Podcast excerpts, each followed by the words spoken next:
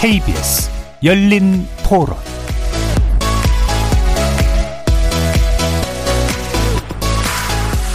안녕하십니까. KBS 열린 토론 정준희입니다. 저는 인재라고 봐요. 그런 부분에서 또 자격이 안 되는 사람들도 많이 썼고 많은 공정 중에서 제대로 프로세스를 지키지 않았기 때문에 그런 일이 발생되지 않았을까라는 생각이 들거든요. 같은 업계에서도 좀 경각심을 갖는 계기가 됐으면 좋겠다라는 생각이 들고요. 계속 반복되는 게 안타까운 거죠. 단순히 그냥 그때 잠시 사과하고 끝나는 걸로 해서 그렇다고 저는 생각하는데 뭐 튼튼하게 지어주세요라는 말밖에 할 말이 없네요. 뭐 안심하고 안전하게 살 수 있는지.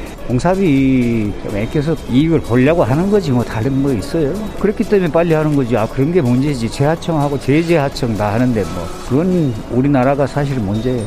비리 고리라고나 할까? 그러니까 그게 여실히 이제 드러났잖아요. 그게 이제 왜 그런 구조가 됐냐면 지금 거기가 평당 1,800만 원인가 아마 분양이 됐을 거예요. 근데 실제로 제일 밑에 하청업체들은 600, 700만 원의 공사를 하거든요. 그 사이에 있는 돈은 어디 갔냐 이거지. 그게 다 일반 수의 실수요자들이 다 부담을 하는 거예요. 그 아파트 값을. 아 이거를 그 원가를 정확하게 공개를 해야 돼요. 원가를. 절대 뻥튀기 시키지 말고 하도급 주지 말고 자기네 공사 원가의 최소한의 이익만 보존해주고 예를 들어 10%에서 20, 30%까지 니네 1억 들어간다 그러면 1억 3천에 분양해라. 거리에서 만나본 시민들의 목소리 어떻게 들으셨습니까? 열린 토론 오늘은 광주 화정동 아파트 붕괴 사고의 원인으로 지목되는 부실 시공 문제와 제도적 결함을 짚어보려고 합니다. 지난 12일 광주시 서구에서 공사 중이던 한 신축 아파트에 한쪽 벽면이 무너져 내리는 큰 사고가 발생했습니다. 39층 건물의 38층부터 23층까지 벽과 슬래브 일부의 연쇄 붕괴가 일어난 건데요. 이 사고로 실종자 6명이 발생했고 그중 한 명은 안타깝게도 숨진 채 발견됐죠. 여전히 5명의 실종자를 찾기 위한 수색 작업이 진행되고 있지만 구조 소식은 전해지지 않고 있습니다. 오늘 오전 사고 수사본부는 이번 아파트 붕괴 사고의 원인으로 계획의 무단 변경과 부실 공사를 지목했습니다. 지지대를 설치하지 않고 무리하게 콘크리트 타설 작업을 진행했다는 거죠. 최근 용적률과 건폐율을 키운 고층 건물이 늘어나고 있는데요. 건물의 설계와 시공 단계에서 지켜져야 하는 약속은 건물의 안전성으로 귀결됩니다. 하지만 부실 공사로 인한 예견된 사고로 지목되었던 학동 건물 붕괴 사고 이후 7개월 만에 또다시 발생한 이 문제. 왜 부실 시공의 병폐는 반복되는지 건축 분야 전문가들과 함께 집중적으로 살펴보는 시간 갖도록 하겠습니다. KBS 열린 토론은 여러분이 주인공입니다. 문자로 참여하실 분은 9730으로 의견 남겨주십시오. 단문은 50원, 장문은 100원의 정보 이용료가 붙습니다. KBS 모바일 콩과 유튜브를 통해서 무료로 참여하실 수 있고요. 모바일 콩에서는 보이는 라디오로도 만나실 수 있습니다. 시민 논객 여러분의 뜨거운 참여 기다리겠습니다. KBS 열린 토론 지금부터 출발합니다. 살아 있습니다. 토론이 살아 있습니다. 살아있는 토론, KBS 열린 토론. 토론은 라디오가 진짜입니다. 진짜 토론, KBS 열린 토론.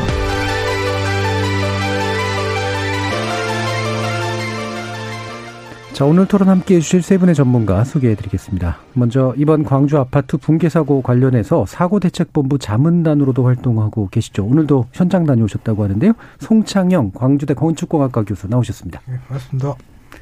자, 그리고 안형준 건국대 전 건축대학장 함께 해 주셨습니다. 네, 안녕하세요.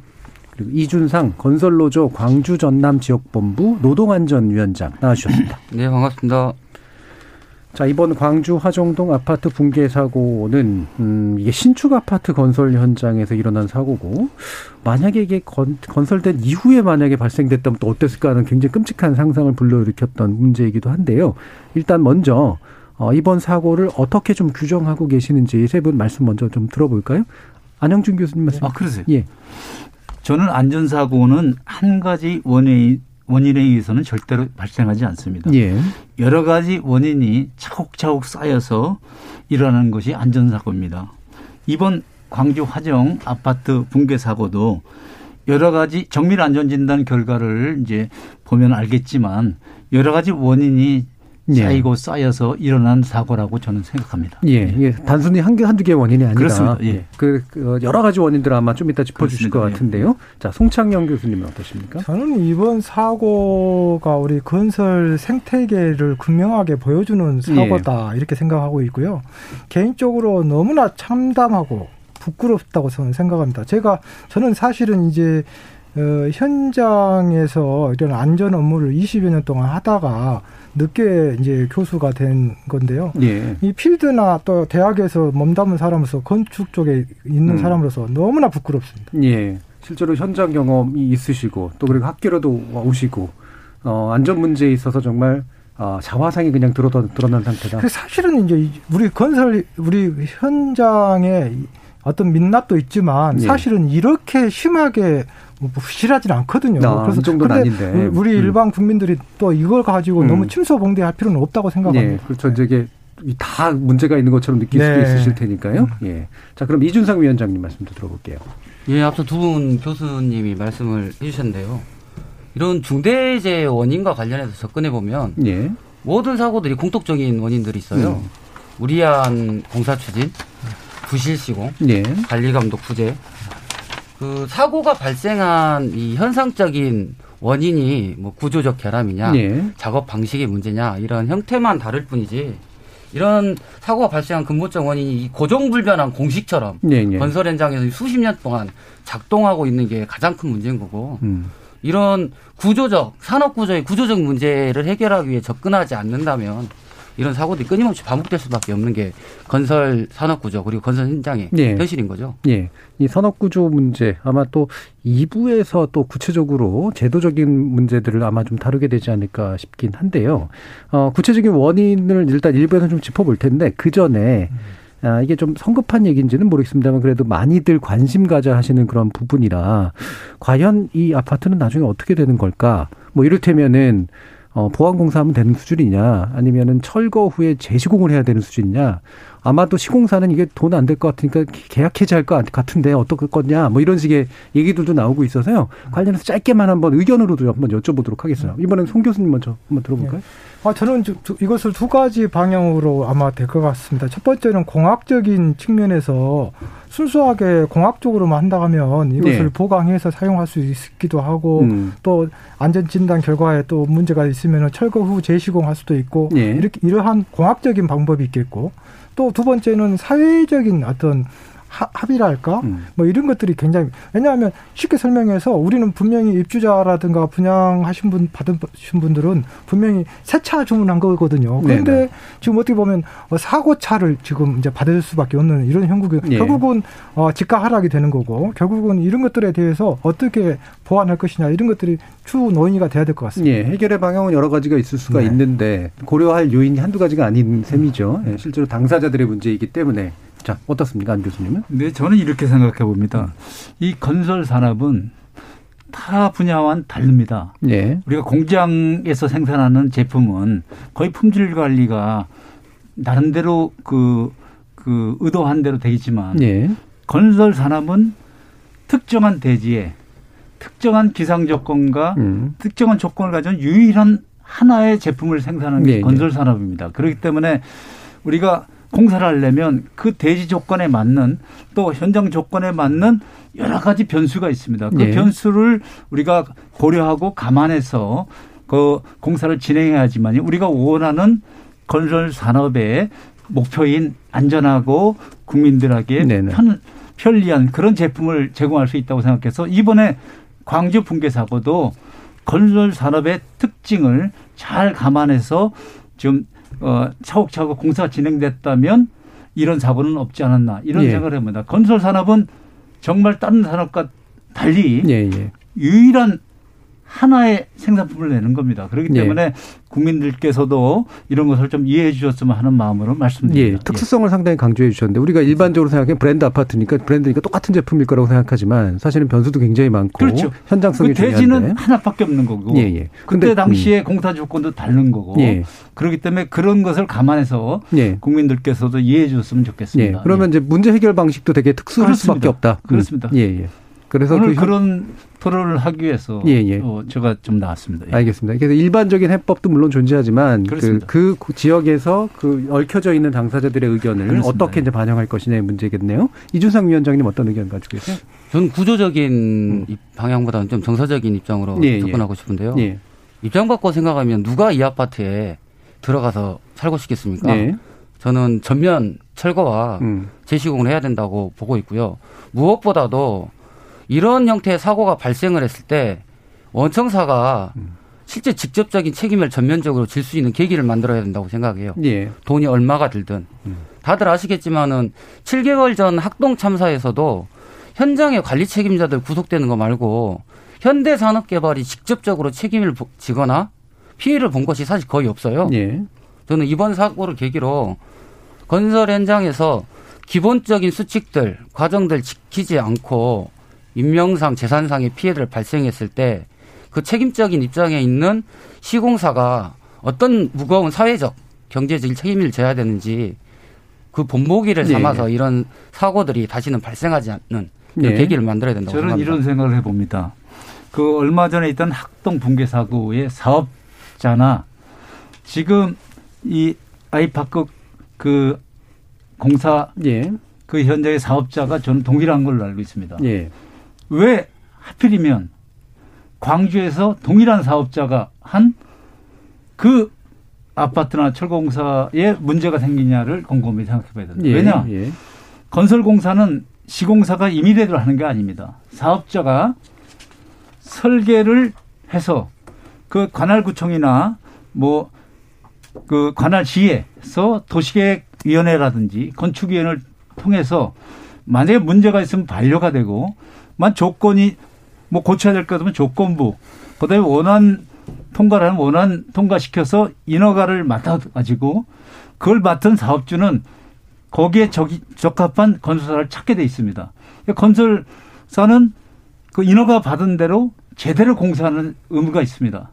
그리고 거의 감리라는 제도가 예, 있는데 너무 좀 길어지니까 사실 그 부분은 뒤에서 달아야 될 부분인데 아니, 제가 왜냐하면 이제 사후 처리 문제를 걸- 얘기를 아니, 드려야 되니까. 하려면- 그러니까 전반적인 얘기가 시- 필요한 건 맞는데요. 그러니까 사후 시세- 처리 부분에서 그러니까 시공사만 좀 지금 진행하시죠. 시공사만 이렇게 할 게 아니라 감리자, 관할구청, 그다음 시공자 이런 게 이제 정밀안전이나 결과에 예, 예. 우리가 다 밝혀지겠지만 꼼꼼히 살펴봐야 되는데 어느 그 문제가 있는지를 요번에 정밀안전진단 의 결과에 밝혀지길 기대합니다. 예, 알겠습니다. 예. 뭐, 그 당사자들이 굉장히 많은데, 그들이 함께 모여서 정밀안전진단을 통해서 예. 책임에 대한 명확한 것들을 그렇습니다. 밝히는 예. 것이 우선이다. 이런 의견까지 좀 들었고요. 아, 다시 이제 원인으로 이제 돌아와서요. 예. 원인은 대단히 다양하다라고 이제 말씀들을 주셨는데, 아, 뭐, 이걸 일부러 단순화시킬 필요는 없겠습니다. 그래도 이제 결정적인 원인은 무엇일까에 대한 궁금증들이 있으실 테니까, 이 부분 송창현 교수님께 좀 설명 부탁드릴게요. 일단은 일단은 지금 현재 원래 비행기가 추락하면 블랙박스가 있으면 우리가 확인 원인을 알 수 있는 것처럼 예. 이 건축물의 붕괴 같은 경우는 설계 도면이나 구조 계산서나 공사 일지나 감리 일지나 이런 것들이 있으면 우리가 해석을 할 수가 있는데 유출할 수가 있는데 현재는 지금 깜깜이 상태이지 않습니까? 다만 현, 저는 39층부터 전체를 다 둘러봤고 예. 또 어, 드론이라든가 혀- 어, 방송국 통해서 어, 이렇게 영상을 봤는데 그것을 파괴 메커니즘으로 유출해 보면 아까 전에 우리 정 교수님이 얘기하실 때그 어, 벽 외벽 붕괴라고 네네. 하셨지만 사실은 파괴 메커니즘을 보면 이렇게 됩니다. 39층의 레벨이 지금 세 개의 단차로 이렇게 레벨 차이가 그 바닥층의 높이 차이가 있습니다. 예. 그리고 어 스카이 라운지 스카이 라운지하고 게스트 하우스가 있거든요. 예. 그런 것들을 이제 39층의 어 바닥 슬래브와 38층의 천정 슬래브 사이에 피트층이 한 1m와 0.5m가 또 있습니다. 예. 그 단차를 잡기 위해서 수벽이 있는데 그 수벽에 에 집중 하중이 38층 천정 슬래브에 작용해서 예. 사실은 이제 이게 촉매제가 된 것 같고 음. 그리고 그 밑에 사실은 동바리만 충분히 한 예. 보통 우리가 3, 4라고 하거든요. 기본적으로 일반적으로 건설 현장에서 3계층의 거푸집을 전치하고 4계층 밑에 있는 거푸집과 동바리를 띄어서 올리는 이런 구조거든요. 예, 예. 그런데 제가 현장에 가보니까 없어요. 예.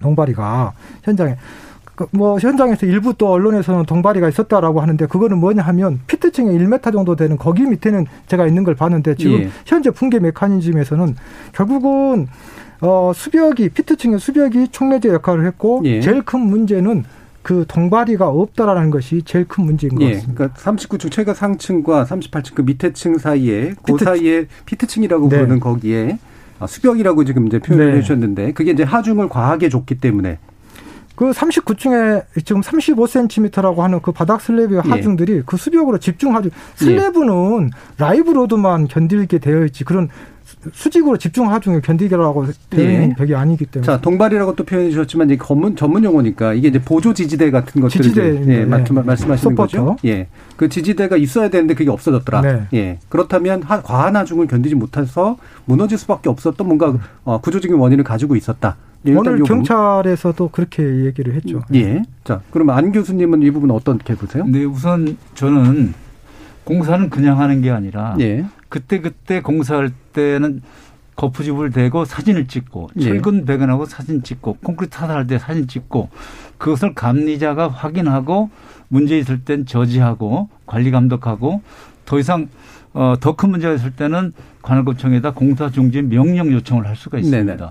그런데 지금 동바리가 있느니 없느니는 지금 상당수 16개층이 무너졌기 때문에 그것은 확인할 길이 참 쉽지 않고 그래서 예. 그 당시 현장 당시 현장에서 공사 당시에 그때 자료들을 봐서 정밀 안전 진단 결과를 아마 어, 보고 얘기하는 게 더 합리적이고 정확하다고 보고요. 예. 그래서 어 하여간 우리가 공사 아니, 중에 없다니까요. 가서 봤더니. 어, 거- 공사 그게 이제 제거된 아니, 거냐 아니면 무너져서 없어진 건지 잘 모른다 이런 그렇죠. 지금 말씀이신데. 무너진 건 다 무너졌으니까 현지까지 그 딴 층에 몰라도 그래서 그때 작업 일지를 봐야 되고 사진도 봐야 되고. 예.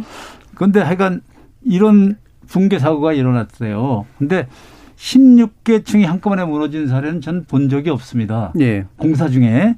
그래서 처음에 초반에는 콘크리트 양생의 문제다 이렇게 예, 예. 얘기했는데 그 16, 맨 밑에 층은 콘크리트 타설한 지가 16주 최소 지난 거고 예. 상부 한두 층은 아직까지 양생의 문제가 있을 수도 있지만 그래서 맨 밑에 층은 바로 여름에 콘크리트 타설한 거예요. 16주 전이라면. 네네네. 그래서 어, 콘크리트 타설 시에 문제가 됐다면 어, 온도가 4도씨 이하일 때는 보통 콘크리트를 쓰면 안 됩니다. 아니 여기 4도씨 이하일 때는 한중 한중 질문에 콘크리트- focusing만 해서 예. 답변을 해주셔야 어, 저희도 또 얘기를 할 건데 그 교수님, 그러니까 네. 지금 그 저기 전문가들만 모여 있는 학술 네네. 토론이 아니라 사실 대중들은 정말로 이 전문 용어를 잘 모르시거든요. 그러니까 예. 양생의 문제는 16주 전에 친 콘크리트인 바로 붕괴된 맨 밑에 층은 예. 양생에 대한 문제는 아니고 예. 뭐 콘크리트 타설 시에 바로 그 타설층이라든지 바로 한두 개 층 정도는 아마 콘크리트 품질을 확인해야 될 필요성이 있다. 네네네. 그런 말씀을 드린 거지 알겠습니다. 전체적인 그 양생의 문제는 제가 예, 아니라고 예, 예. 말씀드리는 지금 겁니다. 속보가 들어온 게 있는데요. 두 예. 번째 실종자가 추가 발견됐다고 아? 예. 하고요. 30층 이상에서 일단 발견이 됐는데 참 오래 걸렸어요. 11일 만에 첫 번째 실종자 발견된 지 11일 만에 두 번째 어, 실종자가 발견된 상태입니다. 혹시 더 들어오는 소식이 있으면 바로바로 또 어, 전해드리도록 하겠습니다. 몇 층에서 발견됐던가? 30층 이상에서 발견됐다고 예, 합니다. 예.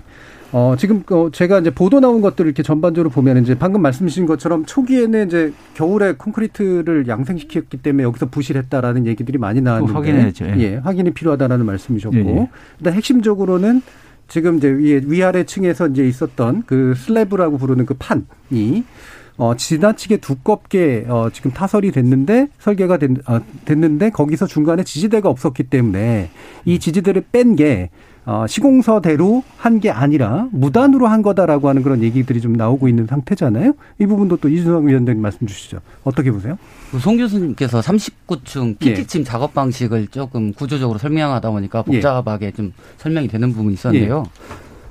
아주 상식적으로요. 예. 38층, 37층, 36층, 예, 방금 말씀하신 지지대만 네네. 설치돼 있었으면 39층 PT층 작업에서 뭐 무리한 설계 변경이든 구조 결함으로 붕괴나 사고가 발생했더라도 예. 이 건물이 16개 층이 무너지는 일은 절대 없어요. 네. 그리고 이런 작업들이 뭔가 면밀한 구조 검토를 하고 거기에 의해서 하는 게 아니라 일반적인 작업 방식이에요. 모든 네. 현장에서 통상 세 개층 정도 작업을 하게 되면 일반적으로 진행하는 방식인데 이런 것들이 전혀 이루어지지 않은 것들이 이런 말도 안 되는 대규모 붕괴 사고로 이어진 가장 큰 원인이죠. 예. 자, 그럼 아까 이제 설명하시면서 이제 또 이제 그 너무 길게 설명하실 수는 없으니까 일부러 좀 줄이신 부분도 있을 텐데, 네.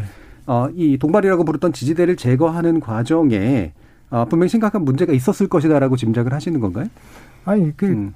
동바리를 그러니까 원래는 3, 4거든요. 아까 전에 네. 얘기한 것처럼 3층 전체하고 4층 올리는데 무량판 구조라든가 특히 동절기 공사는 예. 조금 경험 있는 현장의 일반적인 현장 같은 경우는 보통 4, 5나 5, 6으로 합니다. 네. 이게 그 더- 여섯 개 정도까지 예, 더 보수적으로 거죠? 예. 이렇게 하는 거죠. 그러면은 문제가 뭐냐면 더 밑에 있는 저기 5층이나 6개층에 밑에 있는 것을 가지고 올라오면 힘들 거 아닙니까? 네. 지금 그것도 문제가 있고 더 문제는 지금 후속 공정이 지금 제가 그 감리 보고서를 봤거든요. 네. 그랬더니 보니까 어 지금 12월 달까지 끝나야 될 게 아니 원래는 그 스케줄표에 보니까 9월 말까지 끝내야 될게 지금 12월 달까지 그딱 3개월이 지연이 됐더라고요. 예. 결국은 이 공정을 따라잡아야 되고 그 따라잡으려면은 어떻게 해야 돼요? 골조공사도 빨리 음. 가야 되지만 후속 공정을 미리 좀 땡겨주는 게 좋거든요. 예. 결국은 창호공사라든가 설비공사 같은 것들이 뒤에서 지금 후속 공정을 따라왔잖아요. 음.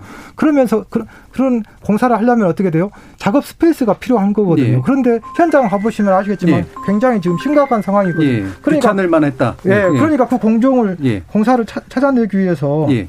이렇게 공정 그 공간 스페이스를 하기 위해서는 좀 이, 미리 음. 거푸집을 타려한 거죠. 예. 그러니까 아무래도 이제 그 거푸집 그다음에 지지대 이 문제가 핵심인데 예. 그거를 제대로 보수적으로 설치하지 않은 이유는 공기를 빨리 좀 단축해 가지고 빨리 공사를 진행하기 위해서 추가적으로 비용이 들거나 시간이 드는 것들을 제거했을 가능성 네. 이 부분에 대해서 이제 짐작을 하시는 거고요. 네. 어, 저는 이 부분에서 방금 말씀하신 이게 추가적 비용이라든가 예.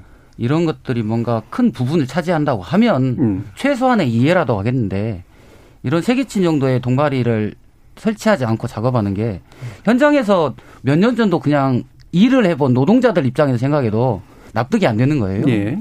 작업을 하다 보면 상부 스라브가 추가 하중이나 작업 하중이나 여러 가지 요인이 발생을 하는데 상식적으로 기본적인 안전을 위해서도 일상적으로 현장에서 하는 작업들이 음. 이런 고층 아파트에서 그 무시됐다는 것 자체가 음. 현장에서 안전 문제라든가 작업 방식에서 이런 인식들이 어느 정도 수준인가를 저는 단면적으로 보여주는 상황이라고 봅니다. 예. 어, 지금 방송 중에 어, 전화 소리가 잠깐 들어갔습니다만 음. 예, 청취자분들의 양해 부탁드리고요. 아까 이제 그, 그 송 교수님께서 감리 문제를 얘기해 주셔서 지금 부실 감리 얘기들이 좀 나오고 있잖아요. 실제로 좀 그런 문제가 있다고 좀 보시나요? 우선 저는 예. 저 추가로 말씀드릴 게 그 16개층이 한꺼번에 붕괴됐다는 것은 동발이의 문제도 있겠지만 예. 더큰 문제를 찾아봐야 된다고 저는 네, 생각하거든요. 왜냐하면 16개층이 한꺼번에 붕괴된 거는 제가 처음 봤고 음. 어, 또 공사 중에 또 품질 관리를 한다고 하는 회사와 예. 또 감리자가 오면 있을 감리 일자를 보고 있는데 이게 일어났단 말이에요. 그래서 좀 그 동발이에 대한 것도 체크를 해봐야 돼요. 왜냐하면 제가 처음에도 말씀드렸듯이 그 붕괴 사고의 원인은 한 가지 원인이 아니라 그 여러 가지 원인이. 차곡차곡 쌓였을 때 일어난다 그랬죠. 그래서 그것도 플러스 좀 다른 예. 그 구조적인 문제는 없는지 또 알아봐야 된다. 예. 그걸 정밀 안전진단에 예. 밝혀지라고 기대합니다. 그럼 짐작하실 수 있는 부분이 있나요? 예. 교수님, 제, 저, 네. 정말 죄송한데, 이 생방송인데, 아, 이게 토론이 되려면 질문에 대한 이렇게 답변을 해주시고, 이렇게 짧게 짧게 팩트를 네. 얘기, 지금 질문이 감리 얘기였는데, 아까 전에 하셨던 얘기를 또 하셔버리니까, 예, 제가 사회자가 감- 하실 말, 할 말씀을. 아니, 예, 예. 네, 아, 감리 얘기니까 예. 그러니까 감리는 제 역할을 했는지 예. 왜냐하면 감리가 문제 없음 해버리면 관할구청에서 문제 없다로 넘어가거든요. 근데 어느 날 갑자기 붕괴 사고가 일어났어요. 그래서 감리는 어떤 역할을 했는지. 일지도 철저히 봐야 된다는 예, 예. 얘기죠, 그러니까 안 교수님 같은 경우에는 이제 음. 내용을 직접 확인한 것이 아니기 때문에 이 부분은 좀 조사를 통해서 기다려봐야 된다는 말씀이신 그렇죠. 것 같고요. 그리고 제가 조금 예, 예. 첨언을 좀 드리겠습니다. 안 교수님 예. 대신해서.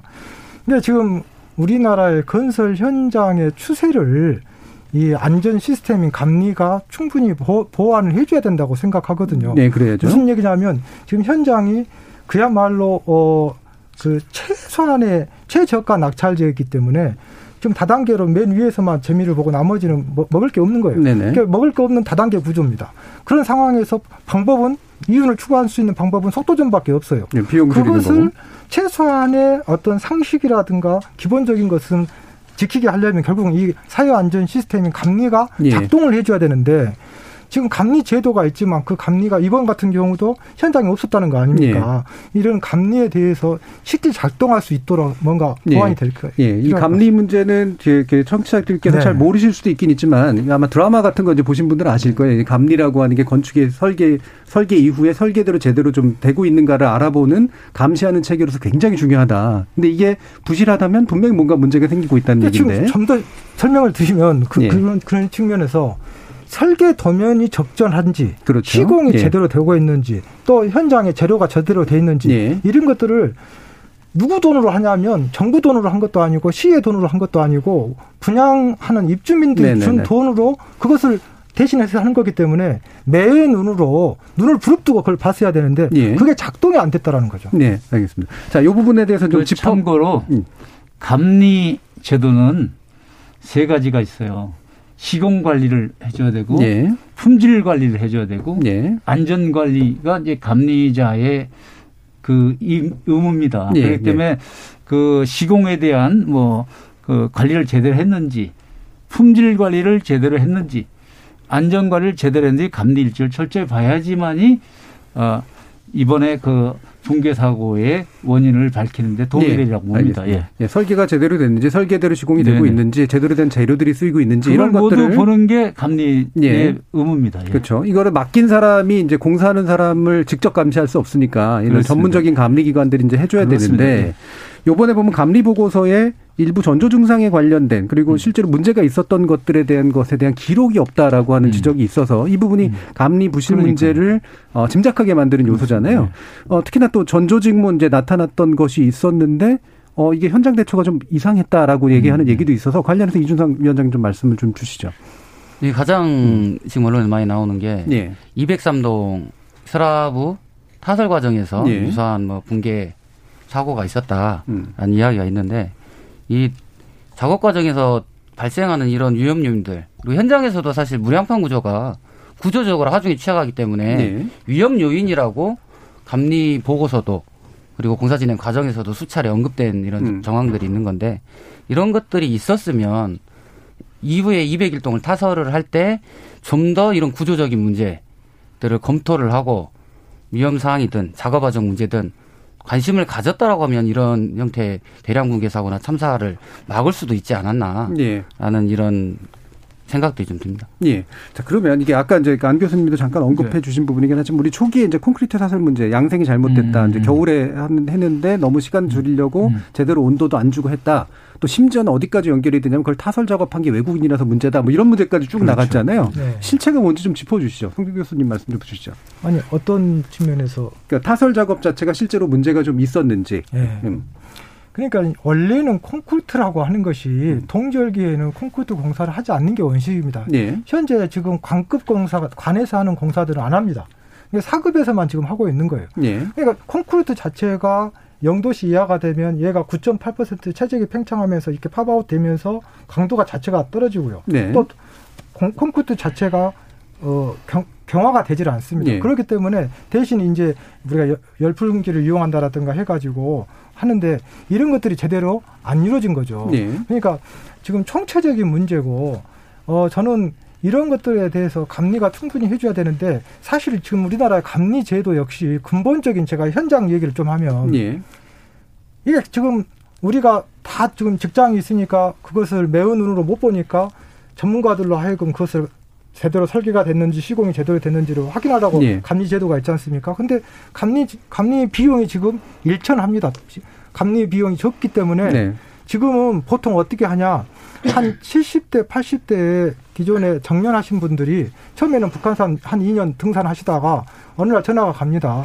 형님, 그냥 담배값이라도 벌게 연봉 조금 주- 드릴 테니까. 예. 자격증 있으신 분들 그냥 쉽게 예, 쉽게 앉아만. 계셔. 예. 이렇게 하다 보니까 거기 매우 눈으로 이렇게 벌 수 있겠습니까? 네. 그러니까 그 안전하려면 비용이 그만큼 필요한데 아, 비용은 주지 않으면서 안전을 하려고 하는 것이 좀 어불성설인 거죠. 네, 네. 제가 참고로 콘크리트 타설에 대한 시방에 대한 기본적인 말씀을 드리겠습니다. 왜냐하면 국민들이 지금 듣고 계시기 때문에 예. 콘크리트 타설 당시에 그때 기온이 4도씨 이하면 예. 보통 콘크리트를 치면 안 됩니다. 거기에는 혼화제를 넣어서 어, 코- 보통 콘크리트와 같은 그런 성능을 발휘하도록 하는 것이 한중 콘크리트입니다. 예. 그렇다 할지라도 영하 3도씨 이하가 되면 타설을 중지해야 됩니다. 그래서 타설이 끝나고 나면 저녁 때는 또 온도가 변해서 있잖아요. 그렇기 때문에 온풍기를 넣어서 10도에서 20도씨를 유지해줘야지 콘크리트가 제대로 양생이 되는 겁니다. 예. 반대로 25도 이제 여름에 25도씨 가 넘으면은 보통 콘크리트를 칠 수가 없어요. 거기는 넣어서 어 타설하는 콘크리트가 서중 콘크리트입니다. 그래서 30도가 그래도 높다. 그러면 콘크리트 타설을 중지해야 되고 예. 또그 온도가 더 올라오면 안 되기 때문에 물을 뿌려서 양생을 해줘야 되는 것이 예, 예. 일반적인 공사 방법입니다. 예. 그래서 이번에 어, 광주 그 붕괴된 아파트도 그런 온도와 콘크리트 탔을 때 그것이 제대로 됐는지를 레미콘 회사들 조사한다는 거 아닙니까? 그래서 예.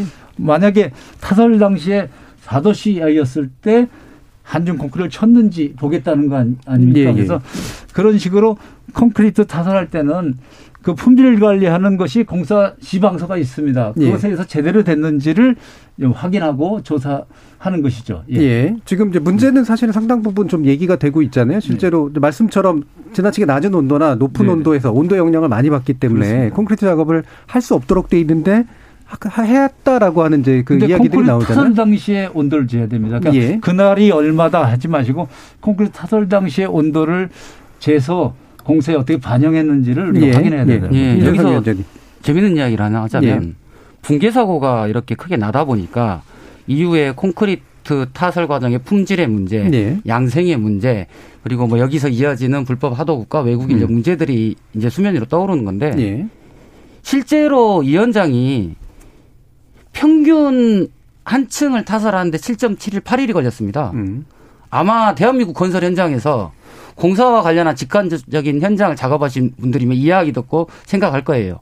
저 정도면 원청에 전문 건설 업체 소장이든 관리자들이 엄청나게 닥달했다. 조인트 까였을 거다. 예. 4일 5일 만에 한 채씩 올라가요. 예.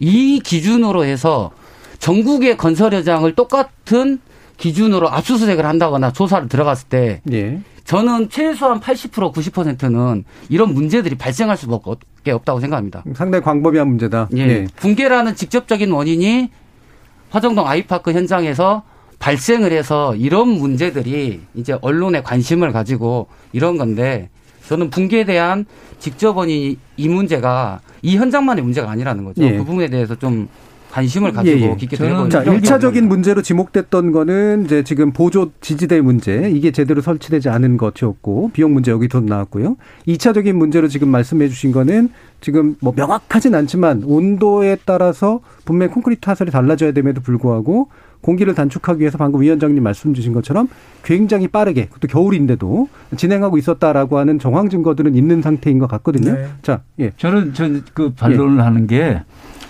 콘- 한 층씩 콘크리트 타설이 뭐 5일, 7일 너무 빨랐다 말씀하시는 건데 예. 에, 저는 그 여러분들 기억하시면 두바이에 있는 어, 그 세계 최고의 높이의 그 건물은 우리나라 건설사가 어, 시공한 겁니다. 예. 그런데 그것은 5일 이내로 해서 올라갔습니다.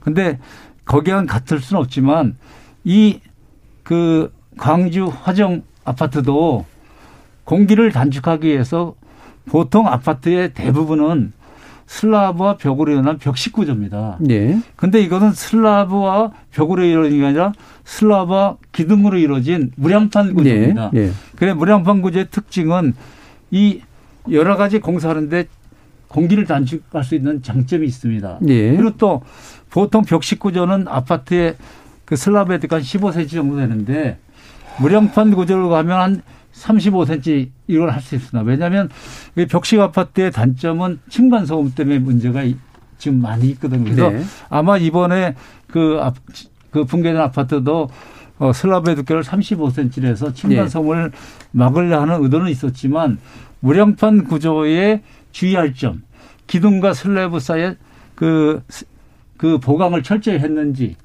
그리고 또 그 그것에 대한 그 양생은 제대로 했는지. 예, 그다 알아봐야 되는 건 맞는데요. 다시 요약하시면 요약해 주시면 한마디로 이렇게 예. 통틀어 얘기하기는 아, 좀. 예. 그러니까 뭐 언제나 어려운 문제죠. 예, 예. 당연히 어려운 문제인데 알아봐야 되는 건 맞는데 그러면 한좀 요약을 해주시면 지금 음. 이 위원장님은 이게 지나치게 빠른 콘크리트 타설 과정이었다라고 음. 그래서 문제가 당연히 예견됐다라는 입장이신데 안영준 교수님은 정확한 내용은 더 파악돼야 봐야 되지만 현재의 공법이나 이 문항판 구조라는 게 제대로 공사했는지를 예. 확인하는 게더 예. 중요한 그 정도가 반드시 빨랐다라고만 볼 수는 없다 그렇죠. 이런 얘기 얘기신 제대로 거예요. 공사했는지를 예. 봐야 예. 되는 송, 송 교수님 말씀 주시죠.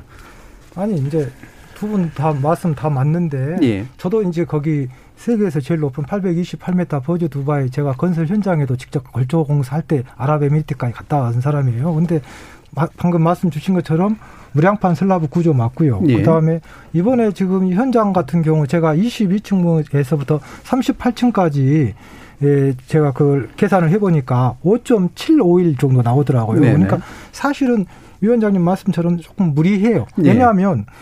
7, 8, 9, 3개월 동안 그렇게 계산했다는 얘기인데 어마어마하게 빨리 속도전을 했다는 얘기예요. 네. 왜냐하면 7, 8월 달에 우리나라의 그 자연재해 대책 기간이지 않습니까? 예, 예, 예. 비가 많이 올 때예요. 그러면 비가 오면은 당연히 공사를 못 하게 돼 있거든요. 예. 그런 것까지 감안한다면 평균 5.75일이면 아 굉장히 조금 무리한 경우지만 음. 방금 말씀 주신 것처럼 동발이 제대로 하고 예. 제대로 콘크리트 강도 나올 때까지 한다면은 얼마든지 세계적으로 더 빠른 3데이도 예. 있기 때문에 예, 예, 할 수는 예. 있죠. 그러니까 공법상으로는 현재 길이 이제 반드시 빠르다라고만 볼 수 없고 이렇게 공법이 이걸 버텨줄 수도 있지만 근데 또 짐작해 보시면 음. 지금 이제 7, 8월 기간까지 현재까지 포함했을 때 비교적 빠른 속도였던 건 맞는 것 같다. 예, 이렇게 이제 보시는 겁니다. 공벌이 공벌이만 얘기하시는데 자 이걸로 일단 예, 정리하겠습니다. 그 무전방 구조에 대해서 좀 더 아닙니다. 지금 일단 정리하고요. 저희 청취자들 문자 준비돼 음. 있기 때문에 정의진 문자 캐스터 불러서 내용 들어보고 가겠습니다. 정의진 문자 캐스터. 네, 지금까지 청취자 여러분이 보내주신 문자들 소개합니다.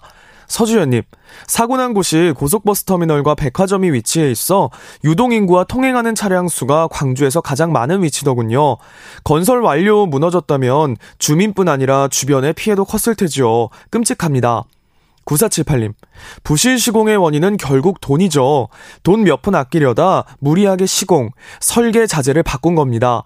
부실 시공은 돈과 사람 목숨을 거래하는 거라고 봅니다. 1030님. 건설 현장의 사고는 거의 대부분 하청의 재하청, 또 재하청으로 내려가는 구조가 문제입니다. 기본 골조뼈대나 콘크리트 타설 등 중요한 공사는 반드시 원청업체가 하게 법을 만들어야 합니다. 김영규님, 1차 책임은 원청업체인 현대산업개발공사입니다. 면허 취소뿐 아니라 대표자 구속과 같은 강력한 처벌이 타당합니다. 예비 입주민뿐 아니라 실종자 가족에 대한 손해배상과 관계자 처벌로 곧 시행되는 중대재해기업 처벌법이 자리 잡길 기원합니다. 서태용님, 정말 기본적인 수칙도 지키지 않은 결과가 이렇게 참담한 결과로 나타났습니다. 이쯤 되면 나머지 건설사들이 지은 건물들도 이렇게 짓지 않았을 거라고 장담을 못하겠네요. 0119님, 부실 시공의 원인에는 한국말도 못하는 불법 노동자를 기업이 너무 떳떳하게 쓰는 것이고 또 하나는 인건비가 너무 싸다는 것이죠. 제 아무리 좋은 재료, 훌륭한 감리가 있어도 싼 인건비에는 부실 시공을 막을 방법이 없습니다. 한병표님, 싱가폴 마리나 베이 센스 공사 시공사가 우리나라 업체라고 하는데 몇십 년이 지난 지금도 튼튼하게 유지되고 있습니다. 문제는 시공사가 얼마나 설계대로 좋은 자재로 건축하느냐 의지의 문제인 것 같습니다. 라고 보내주셨네요. 네, KBS 열린 토론. 이 시간은 영상으로도 생중계하고 있습니다. 유튜브에 들어가셔서 KBS 일라디오 또는 KBS 열린 토론을 검색하시면 지금 바로 토론하는 모습 보실 수 있습니다. 방송을 듣고 계신 여러분이 시민 농객입니다. 계속해서 청취자 여러분들의 날카로운 시선과 의견 보내주세요. 지금까지 문자캐스터 정의진이었습니다. 토론이 세상을 바꿀 수는 없습니다. 하지만 토론 없이 바꿀 수 있는 세상은 어디에도 없습니다.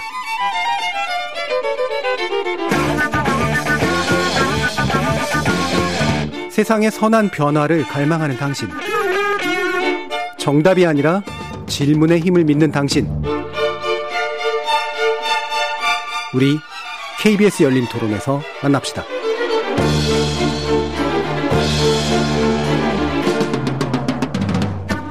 KBS 열린 토론 광주 화정동 아파트 붕괴 사고 원인과 부실 시공의 문제를 짚어보고 있는데요. 이준상 건설노조 광주 전남 지역본부 노동안정위원장, 송창영 광주대 건축공학과 교수, 안형준 전 건국대 건축대학장 이렇게 세 분의 전문가와 함께 하고 있습니다.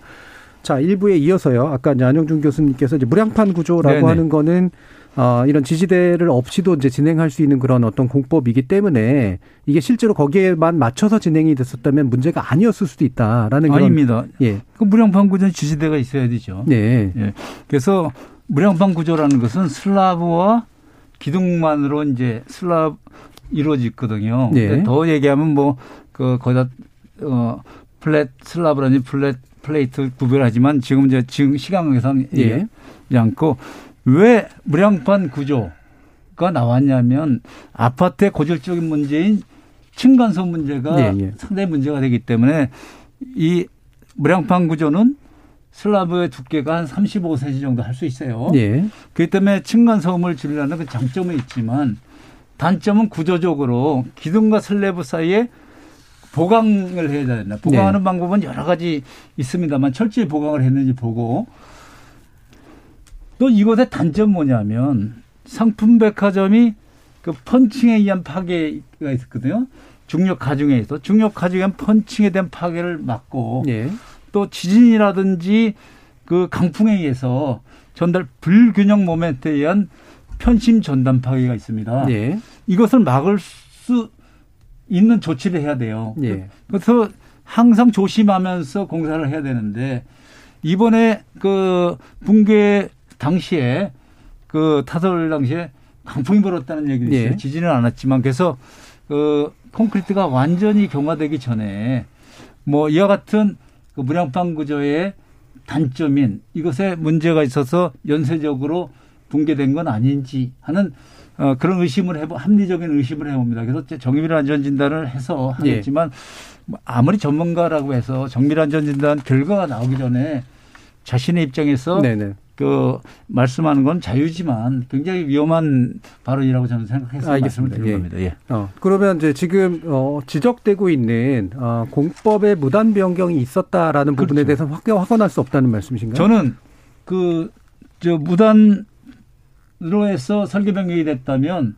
이것은 합법 불법을 떠나 이것은 범죄 근본적인 문제고요. 예. 범죄 행위입니다. 예. 그래서 그것에 인해서 어떤 붕괴 사고가 일어났다면 그건 굉장히 큰 문제라고 지적하지 않을 예. 수 없습니다. 다만 확정할 수 없다. 지금 예. 무양판 구조하고 예. 불법 예. 그 설계 변경하고는 좀 관계가 없는 얘기거든요. 예. 그러니까 처음부터 38층까지는 무량판 슬래브로 지금 불, 지금 불, 저기 불법 설계 변경을 얘기하시니까 말씀을 드리는 거예요. 아니, 지금 그러니까, 얘기하셨잖아요. 그러니까 지금 5초 전에 얘기하셨잖아요. 아니 그러니까 38층까지 무량판 음. 무량판 얘기하다가 지금 또 불법 얘기 예, 제가 이제 질문을 드렸는데 대답을 한 거죠. 예, 관련해서 어떤 얘기가 있었냐면. 예. 무량판 공법을 이제 썼는데 음. 어, 실제로는 이제 거푸집을 만들어서 콘크리트를 타설하기로 안전 계획을 승인받았는데 네.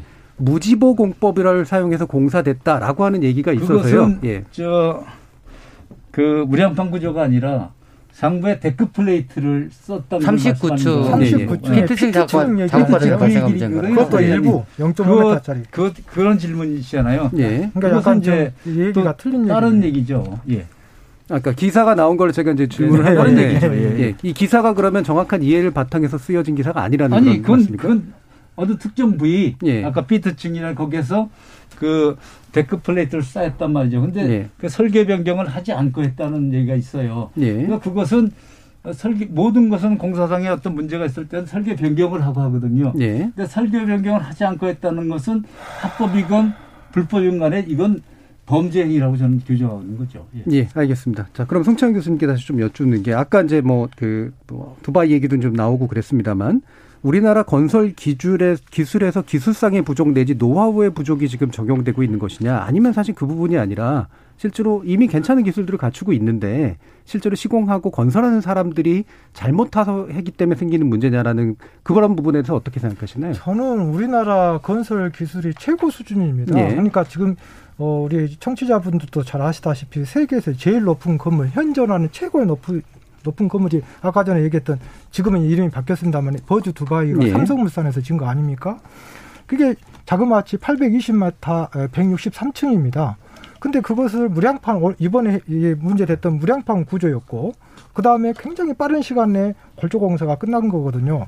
그럼 무슨 얘기를 하고 싶냐면 우리나라가 외국에서는 똑같은 건설회사가 외국에서는 강한데 왜 우리나라에서는 이렇게 되느냐. 예, 예. 결국은 이거는 우리나라나 외국이나 감리제도라든가 모든 건설 시스템이 같은데 그냥 교통법은 있으나 외국에서는 지키고 우리나라에서는 음. 안 지킨 거다는 얘기죠. 예, 예. 결국은 제도가 있으나 그것이 작동이 안된 것뿐이죠. 그러니까 지금 이번 같은 경우도 건설 기술진흥법이라든가 건축물 관리법이라든가 산업안전보건법이라든가 이런 법의 그러한 축구 룰에 우리가 지켜줘야 되는데 외국에서는 지키고 우리나라에서는 안 지키다 보니까 이런 문제가 생기는 거라고 예, 기본적으로 우리나라는 최고 수준의 건축 기술을 가지고 있고 그 네. 그 기술을 외국에서 적용했을 때는 잘 짓는데 그렇습니다. 한국에서 문제가 생기는 건 네. 똑같은 기술을 잘못된 제도 하에서 제대로 안 썼기 때문에 생기는 네. 문제다. 예, 이준상 네, 그렇죠. 결국은 대한민국 건설업이 가지고 있는 기술력과 자본력이 문제가 아니라 예.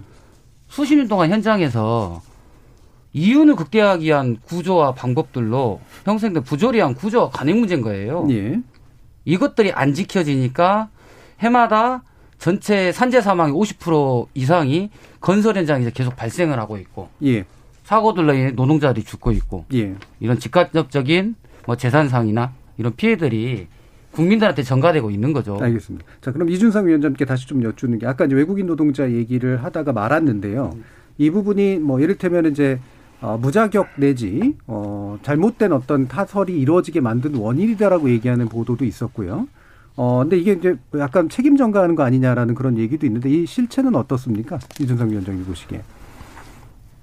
외국인 통, 노동자 문제. 통계 기관마다 네. 다른데 그저 24일 날 건설근로자 공제에서 네. 발표한 기록에 따르면 지금 건설 현장에 31만 6천 명 정도의 외국인 노동자들이 네. 있다고 합니다. 이 중에 합법적인 취업 비자나 절차를 통해서 고용될 수 있는 약 7만 명 정도. 네. 그러면 실제 25만 명 정도가 건설 현장에서 일할 수 있는 자격 조건이 없는 노동자들이 고용이 돼서 일을 하고 있다는 네. 거죠. 뭐 다만 이번 현장의 타설 과정의 문제를 떠나서 예. 근본적으로 산업 구조에서 내국인 숙련 인력이 숙련 기능공이 작업하는 문제들을 말도 잘 통하지 않고 숙련 능력도 떨어진 외국인 노동자의 작업을 한다고 하면 여러 가지 문제에서 구조의 결합이 생길 수밖에 없는 네. 게 현실이라고 봅니다. 결국 이제 미숙련 문제인데 외국인 자체의 문제라기보다는 미숙련 무자격 미숙련자를 쓸 수밖에 없는 상태인 거. 그렇죠. 예. 그것보다 더 중요한 것은 예. 건설 현장에서 필요한 게 의사소통의 문제입니다. 예. 건설 현장에서 의사소통이 원활해야지 품질 좋은 공사를 할 수 있거든요. 네네. 타워 크레인 기사는 한국인인데 신호수가 중국인 경우 사고가 많이 나고 있어요. 또 이번에 붕괴 현장의 비디오를 보니까 저도 알지 못하는 중국말만 들리더라고요. 그래서 아 콘크리트 타설은 대부분의 그, 그 기능공들이 중국인이 아닌가 이런 그 예. 생각을 해봤죠. 예. 그래서 만약에 건설 현장에 그 거푸절되는 목수나 또 철근을 까는 철근 기능공이나 또 콘크리트 사설 하는 그, 그 기능공이나 예. 이것이 의사소통이 안 된다면은 공법이 아무리 신공법이라 할지라도 의사소통이 안 되기 때문에 그 공법에 대한 숙지가 덜 돼 있고 예. 또 원래 시공 책임자의 의도대로 시공을 못하는 경우가 있을 수가 있다. 알겠습니다. 그렇기 예. 때문에 현장에서는 우리가 배구 경기를 봐도 외국인이 한 명 오면 거기에 의사소통하는 통역사 있듯이 건설 현장에 원활한 의사소통을 위해서라도 우리나라 그 기능공들이 어느 그 일정 부분은 반드시 의사소통을 위해서라도 예. 참여하는 게 자. 안전사고를 예. 막는 길에 하나가 아닌가 예. 미숙련 문제 지적해 주셨고 의사소통 예. 문제 지적해 주셨습니다. 예. 자, 송창현 교수님. 아니 그러니까 지금 결론은 두분 말씀은 문제가 있다라는 거 아닙니까? 예. 지금 결론만 말씀드리면 지금 현재 건설 시장의 인력난이 심각한 것은 근데 이건 비단 우리 건설 시장뿐만이 아니라 지금 다산 정약용 선생님 그 먹민심서 쓰셨던 강진 가도 외국인들 식당에서 다 종업원들 무한의 양파 재배부터 수확까지 다 외국인이 해요. 세, 세상이 그렇게 바뀌었습니다. 그러면 저는 무슨 무슨 얘기를 얘기를 하고 싶냐면 대학의 교육도 그런 것을 담아줘야 되고 예. 우리나라 재난안전 시스템 감리제도라든가 건설의 안전 시스템도 그러한 외국인들이 그렇게 많이 있기 때문에 그것을 제도에다가 넣어서 그것이 작동할 수 있게 바꿔줘야 된다라는 것을 저는 얘기하고 싶습니다. 예, 그러니까 예를 들면, 그러니까 그 부분은 충분히 좋은 지적이신데, 예를 들면 우리나라가 외국인 노동자 없이 건설이 불가능한 상태라는 말씀이잖아요. 그러면 그 현실을 인정했을 때 네. 어떤 제도 변형이 일어나야 그거를 의사소통 문제나 잠깐만요, 예. 의사소통 문제나 아니면 미식령 문제를 고칠 수 있다라고 보신지 일단 견해를 좀 듣고요. 저 같은 경우는 저희 저희 학교에 예. 지금 커리큘럼을 제가 작년에 엄청나게 많이 바꿨거든요. 예. 그러니까 건축 공무 실무라든가 이런 과목에 넣어가지고 외국인들과 커뮤니케이션이라든가 외국인 근로자들 어떻게 또 관리 감독을 해야 될 것인가 예. 이런 것까지도 저희들이 실무적으로 가르치고 있거든요. 네네.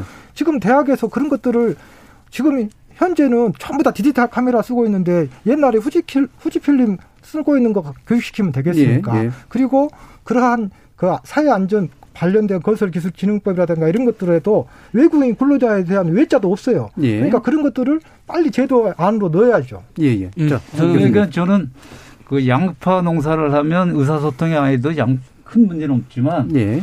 건설공사는 의사소통이 안 되면 곧바로 사고로 직면되고 여러 가지 붕괴 사고로 하기 때문에 건설 현장에서는 의사소통을 할 수 있는 최소한의 우리나라 기능공이 참여하는 것이 제도화됐으면 좋겠다는 예. 것이 저희 생각입니다. 약간 다른 견해이신 거죠. 그러니까 예. 현실로만 예. 인정할 필요가 그렇죠. 없는 예. 문제가 있다. 저도 예. 송 교수님 말씀대로 지금 건설 현장이 외국 인력이 없이 대한민국 그렇죠. 건축공사가 불가능한 지경인데 예. 저는 여기 다른 측면으로 접근하고 싶은 게 이 친구들이 인권적인 측면에서 제대로 된 임금을 받고 대, 제대로 된 노동자의 대접을 받고 교육을 받을 수 있는 조건이라고 하면 저는 인정을 하겠는데 음. 이 노동자들이 장시간 고강도 노동, 예. 저임금의 구조에서 건설 산업 현장에서 고용할 수 있기 때문에 존재하는 거예요. 네. 그걸로 인해 파생되는 구조적 문제들. 빈틈을 만들어 놨다는 얘기죠. 그렇죠. 예. 저는 그런 식으로 좀 접근을 음. 하는 것이 산업 구조의 문제를 이해하는데 예. 중요할 것 같아요. 그럼에도 불구하고 의사소통을 하는 인원 꼭 필요한 인원은 넣어야 된다는 게 제. 예, 알겠습니다. 값싼 예. 노동력만을 위해서 이렇게 할거 아니라 그 의사소통을 위한 최소한의 한국인 기능공인 배치해야 된다는 그러니까 동일한 동일한 말씀이세요. 그러니까 이준상 위원장님도 외국인 네네. 노동자 자체의 문제라기보다는 예. 그들을 싼 값에 쓰려고 하기 때문에 그렇습니다. 비합법을 만들어낸 게 문제고, 그렇죠. 예. 예. 악년준 교수님도 예. 이들을 시스템 안으로 들여오려면 거기에 맞습니다. 적합한 제도들이 만들어져야 맞습니다. 된다는 예, 예. 말씀이시고요. 지금 머로님이 의견 주셨는데 건설 현장에서만 25년째입니다. 현장에서 누가 제대로 현장 소장의 임무를 합니까? 노조도 마찬가지입니다. 외국인 노동자들 경력 안 되는 사람들 그냥 투입하게 됩니다. 제대로 하는 사람들 없는 경우도 많습니다. 음. 국내 숙련격이 목소리 커지면 또 바로 해고가 되기도 합니다. 맞아. 그런 일들 많이 봤습니다라고 현장의 이야기도 좀 전해 주셨는데요. 어, 결국 이 제도 문제가 제일 중요한 문제 아니겠습니까? 그래서 음. 결국은 안전을 보장하기 위한 현실적인 법안 그리고 문제가 생겼을 때 제대로 거기에 저 처벌하기 위한 그런 법, 법의 문제들 이 부분에 대한 지적들이 이제 우리 마지막 마무리하면서 좀 얘기가 돼야 될 것 같은데요. 송창 교수님 먼저 좀 지적을 해주시죠. 근데 저는 이제 이런 중대재 지금 그 얘기 하시려고 그럴 것 같은데 중대재 처벌법이라든가 지금 또 건설안전특별법 예. 이런 것들 또 만들겠다고 하지 않습니까? 저는 이것은 아까 전에도 자꾸 얘기했듯이 우리나라에 지금 현재 관련된 법들이 충분히 많이 되어 있는데 법 자체는 특히 중대재해처벌법은 지금 예. 굉장히 굉장히 중복화 중복된 중복 처벌이라든가 예. 또 이게 과연 실효성이 있는가 또 건설안전특별법은 이게 굉장히 연 매출의 3% 과징금을 물린다라든가 예. 거의 회사를 문 닫으라는 얘기밖에 안 되는 예. 거거든요. 굉장히 거기다가 또 어 하여튼 저는 지금 우리나라에 뭐 안전 사고가 나면 법을 만들다 보니까 건설 현장에서 어떤 분은 저한테 약 180여 개 이런 규정이 있다. 네. 그럼 누가 액티비티하게 창의적인 플레이를 하겠냐? 그냥 책임 전가를 하지 않기 위해서 굉장히 수동적으로 이렇게 건설 행정을 할 수밖에 없다. 이런 음. 얘기 하거든요. 저는 글쎄 지금 현재 관련된 법제도를 새로운 것을 자꾸 중복되게 만드는 것보다 현에 있는 법을 어떻게 작동하느냐 아, 자 꾸 얘기하지만 네. 그것이 더 중요한 것 같습니다. 네, 그러니까 자꾸 이제 문제가 발생되면 법 만드는 거로 대처하는데 네. 실제로는 이미 만들어진 법을 제대로 지키도록 음. 하는 것만으로도 훨씬 더 중요한 문제다. 우리 위원장님 한번 의견 예, 위원장님 의견 말씀 주시죠. 예, 저는 뭐 중대처법하고 건설안전 특별법 두 가지 이야기가 나오는데 먼저 중대처법 문제부터 접근을 하자고 보면요. 예. 그 학동 참사하고 이번 현대 아이팍 붕괴 사고에서도 마찬가지인데 본사 임원이나 본사 경영자가 처벌받지 않아요. 예. 그 사람들은 현장에서 작업을 어떻게 진행하든 빨리 정리해가지고 이윤만 남겨주면 되는 거예요. 음. 공사 진행 과정이든 설계 구조상의 문제에 대해서 내가 서명한 거 확인한 거에 대해서 처벌받지 않으니까. 예. 사람 한두 명 죽어도 몇 천만 원 벌금 과태료 내면 되니까. 그래서 경영자가 현장의 안전의 관리 감독에 대한 직접 책임을 져야 된다. 음. 이것이 중대처법을 만든 데서는 가장 큰 상징성이 있고 의의라고 봅니다. 예.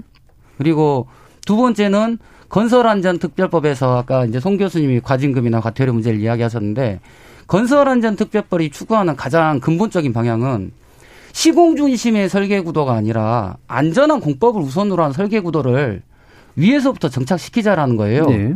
그렇게 설계를 하게 되면 적정한 공사 기간이 확보될 수밖에 없고 이에 따른 적정 공사비가 책정될 수밖에 없고 최저 낙찰제가 아니라 적당한 입찰 구조가 형성이 돼야지 불법 다단계 하도급이나 앞서 언급되었던 외국 인력 고용하는 이런 근본 구조가 개선이 될 수 있는 시발점이라는 겁니다. 예. 그래서 저는 이 두 가지 법안들이 건설 현장에 정책된 방향들을 뭐 처벌이 능사가 저는 아니라고 봅니다. 예. 잘못된 구조와 간행이 바뀔 수 있는 인식의 전환이 필요한 이런 계기로 보고 접근을 해야지 네. 뭔가 현장의 구조와 간행이 변화가 있지 않을까 저는 예, 생각을 그러니까 하거든요. 더 큰 처벌을 반드시 바라시는 건 아니지만 이 두 법이 가지고 있는 의미는 적어도 원청 경영자가 경각심을 가질 수 있도록 만들어주는 측면이 이제 분명히 있기 때문에 네. 그래서 이 법이 가지고 있는 인식 전환들이 좀 가능하지 않을까라고 보시는 면도 있으신 것 같아요. 사실 이 부분에 관련된 논의를 해보면 건설 현장의 문화를 지적하시는 분은 되게 많고요. 그다음에 실제로 기존 법이 작동하지 않는 구조에 대해서도 얘기하시는 분들 많고 또 방금 말씀 주신 것처럼 그러니까 핵심 책임자가 결국은 경각심을 가지도록 만드는 어떤 방식이 필요하다라고 얘기하시는 분들도 있어서 크게 한 세 가지로 좀 입장이 좀 대별되긴 하는데 음. 안 교수님 말씀도 한번 좀 네, 들어보죠. 저는 이제 그 위원장님 말씀에 동의하고요. 예. 중대재해처벌법이 오늘 말고 이제 이틀 후면 발효됩니다. 네. 그래서 처벌 위주의 법은 많이 만들어봤자 안전사고를 줄이는데 도움이 안 됩니다. 네. 저는 생각합니다.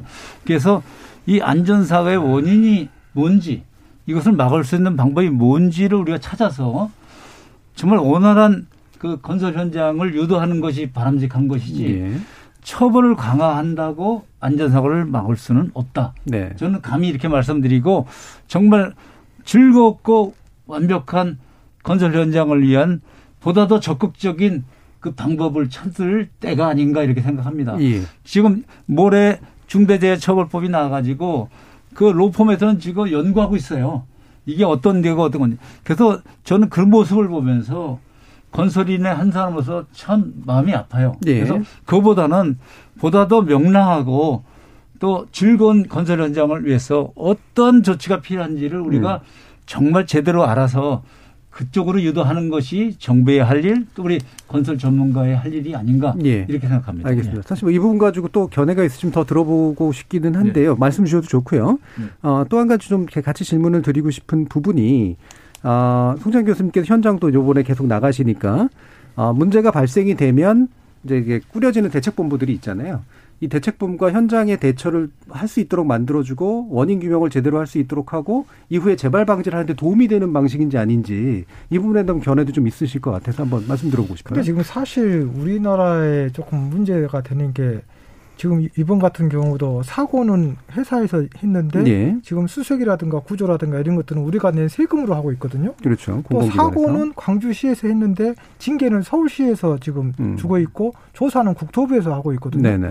또 지금 제일 큰 또 문제는 이번에 초기 대응에서 저는 좀 이번에 좀 제가 여기저기서 말을 많이 들었는데 제가 그걸 중수본을 빨리 가동하자. 예. 왜냐하면 우리가 세월호 참사 때 지대본의 본부장인 그 전라남 도지사가 한 게 아니라 음.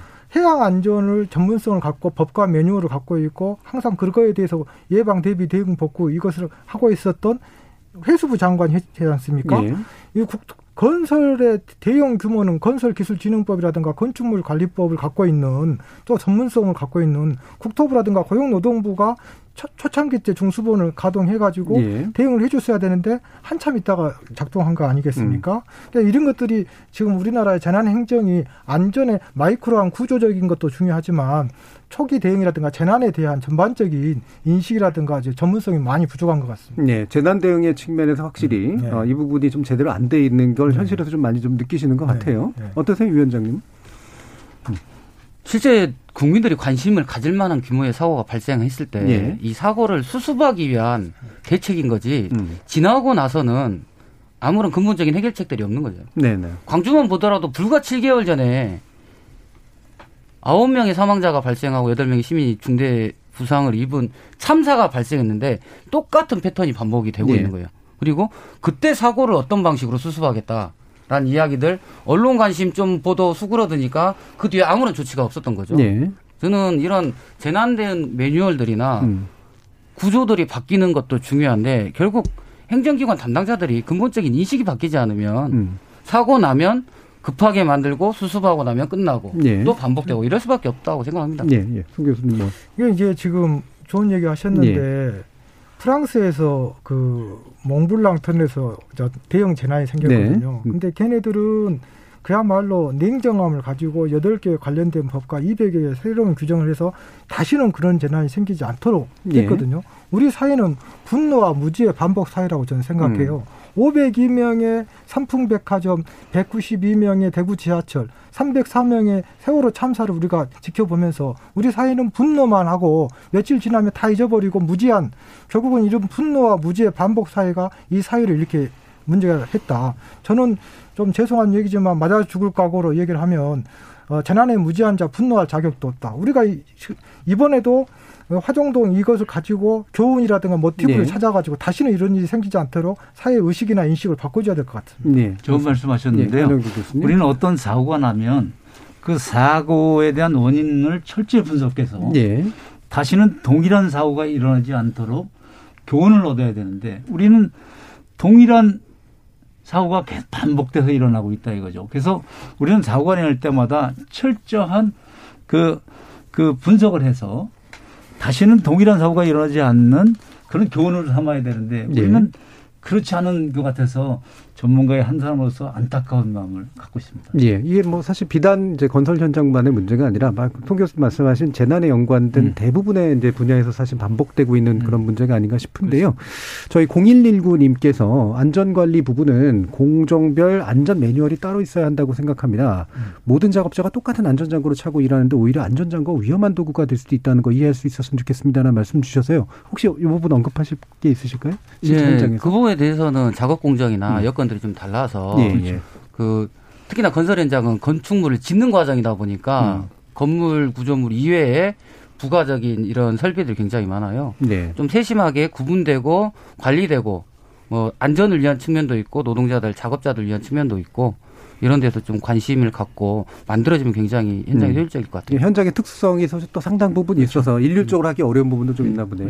예. 혹시 그리고 말씀- 각 공정별로 매뉴얼이 있어요. 예. 그래서 시공광법도 있고 매뉴얼이 있기 때문에 그것을 잘 지켜지는 그런 그 공사 현장이 필요한 거죠. 네네. 그것을 편법으로 어 해서 또 무단으로 저 변경을 해서 문제가 되는 것이 음. 그 우리 그 공법에 갖고 있는 매뉴얼대로 순서적으로 시공한다면 안전사고는 절대 일어나지 않습니다. 음, 예, 알겠습니다. 아까도 뭐 우리 기술이 결코 떨어지는 것이 아니라 실제로 그 매뉴얼 다 갖춰져 있는 것 제대로 네, 안 네. 지켜서 생기는 문제 그리고 안 지키는 이유가 이제 바로 비용 절감의 구조라든가 이런 것들 예, 여러 문제들 지적해 주셨는데요. 어, 제가 아까 어, 저희가 아까 추가 실종자 발견 속보를 전해드렸는데 네.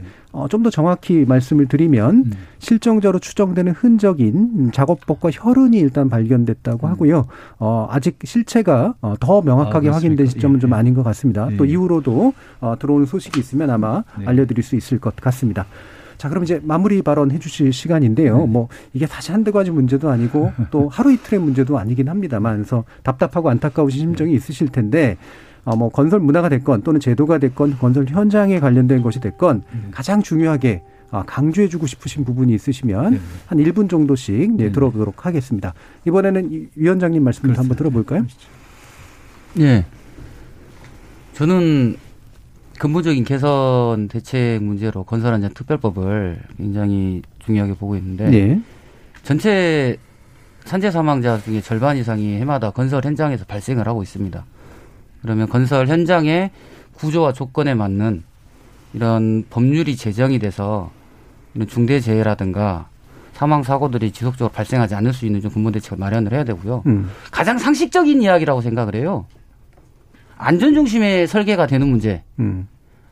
안전한 공사를 위해서 적정한 공사 기간이 설정되고 공사 비용이 책정되는 문제가 뭔가 기술적으로 구조적으로 어려운 문제가 아닌데 예. 이것이 무시되고 진행되고 있는 건설 산업 구조가 바뀌려면 아주 상식적이고 합리적인 음. 방식에서 접근을 하는 게 건설안전 특별법이라고 보고요.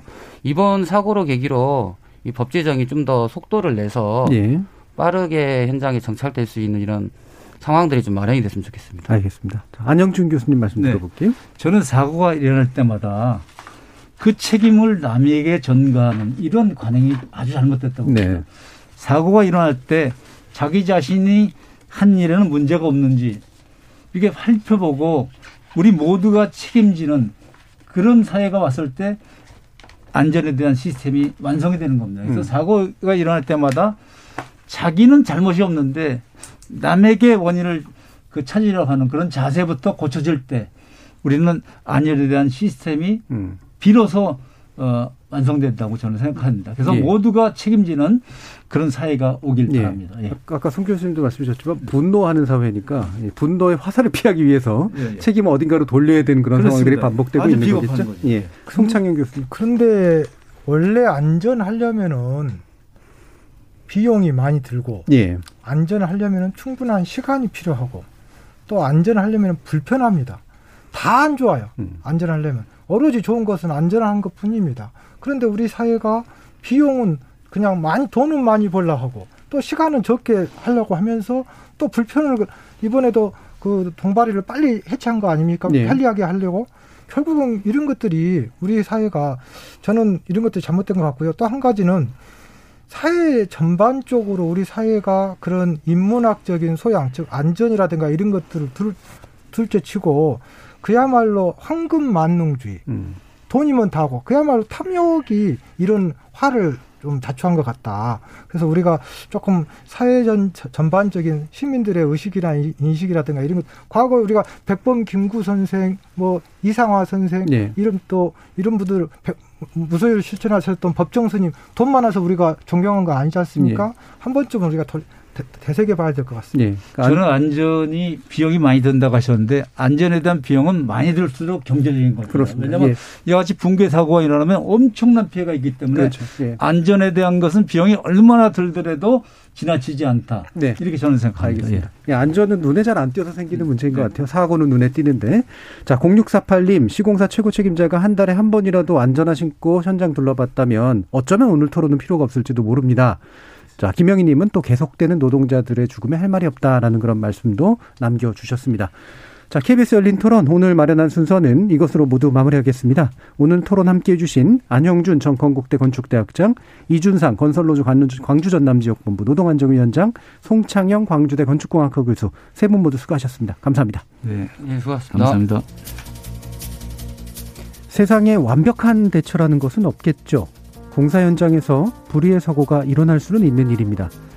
하지만 하도급 구조에서 파생되는 비용 쥐어짜기와 책임 전가 문제, 언제 어디서건 부실 공사는 사라지지 않고 또 언제든 누구에게든 참사가 일어날 수 있다는 걸 어쩌면 사실상 알면서도 방치하고 있다는 의미가 이기도 합니다. 알면서도 방치한다는 거, 결국 운에 맡긴다는 거, 참 무서운 말 아닌가 싶네요. 지금까지 KBS 열린 토론 정준이었습니다.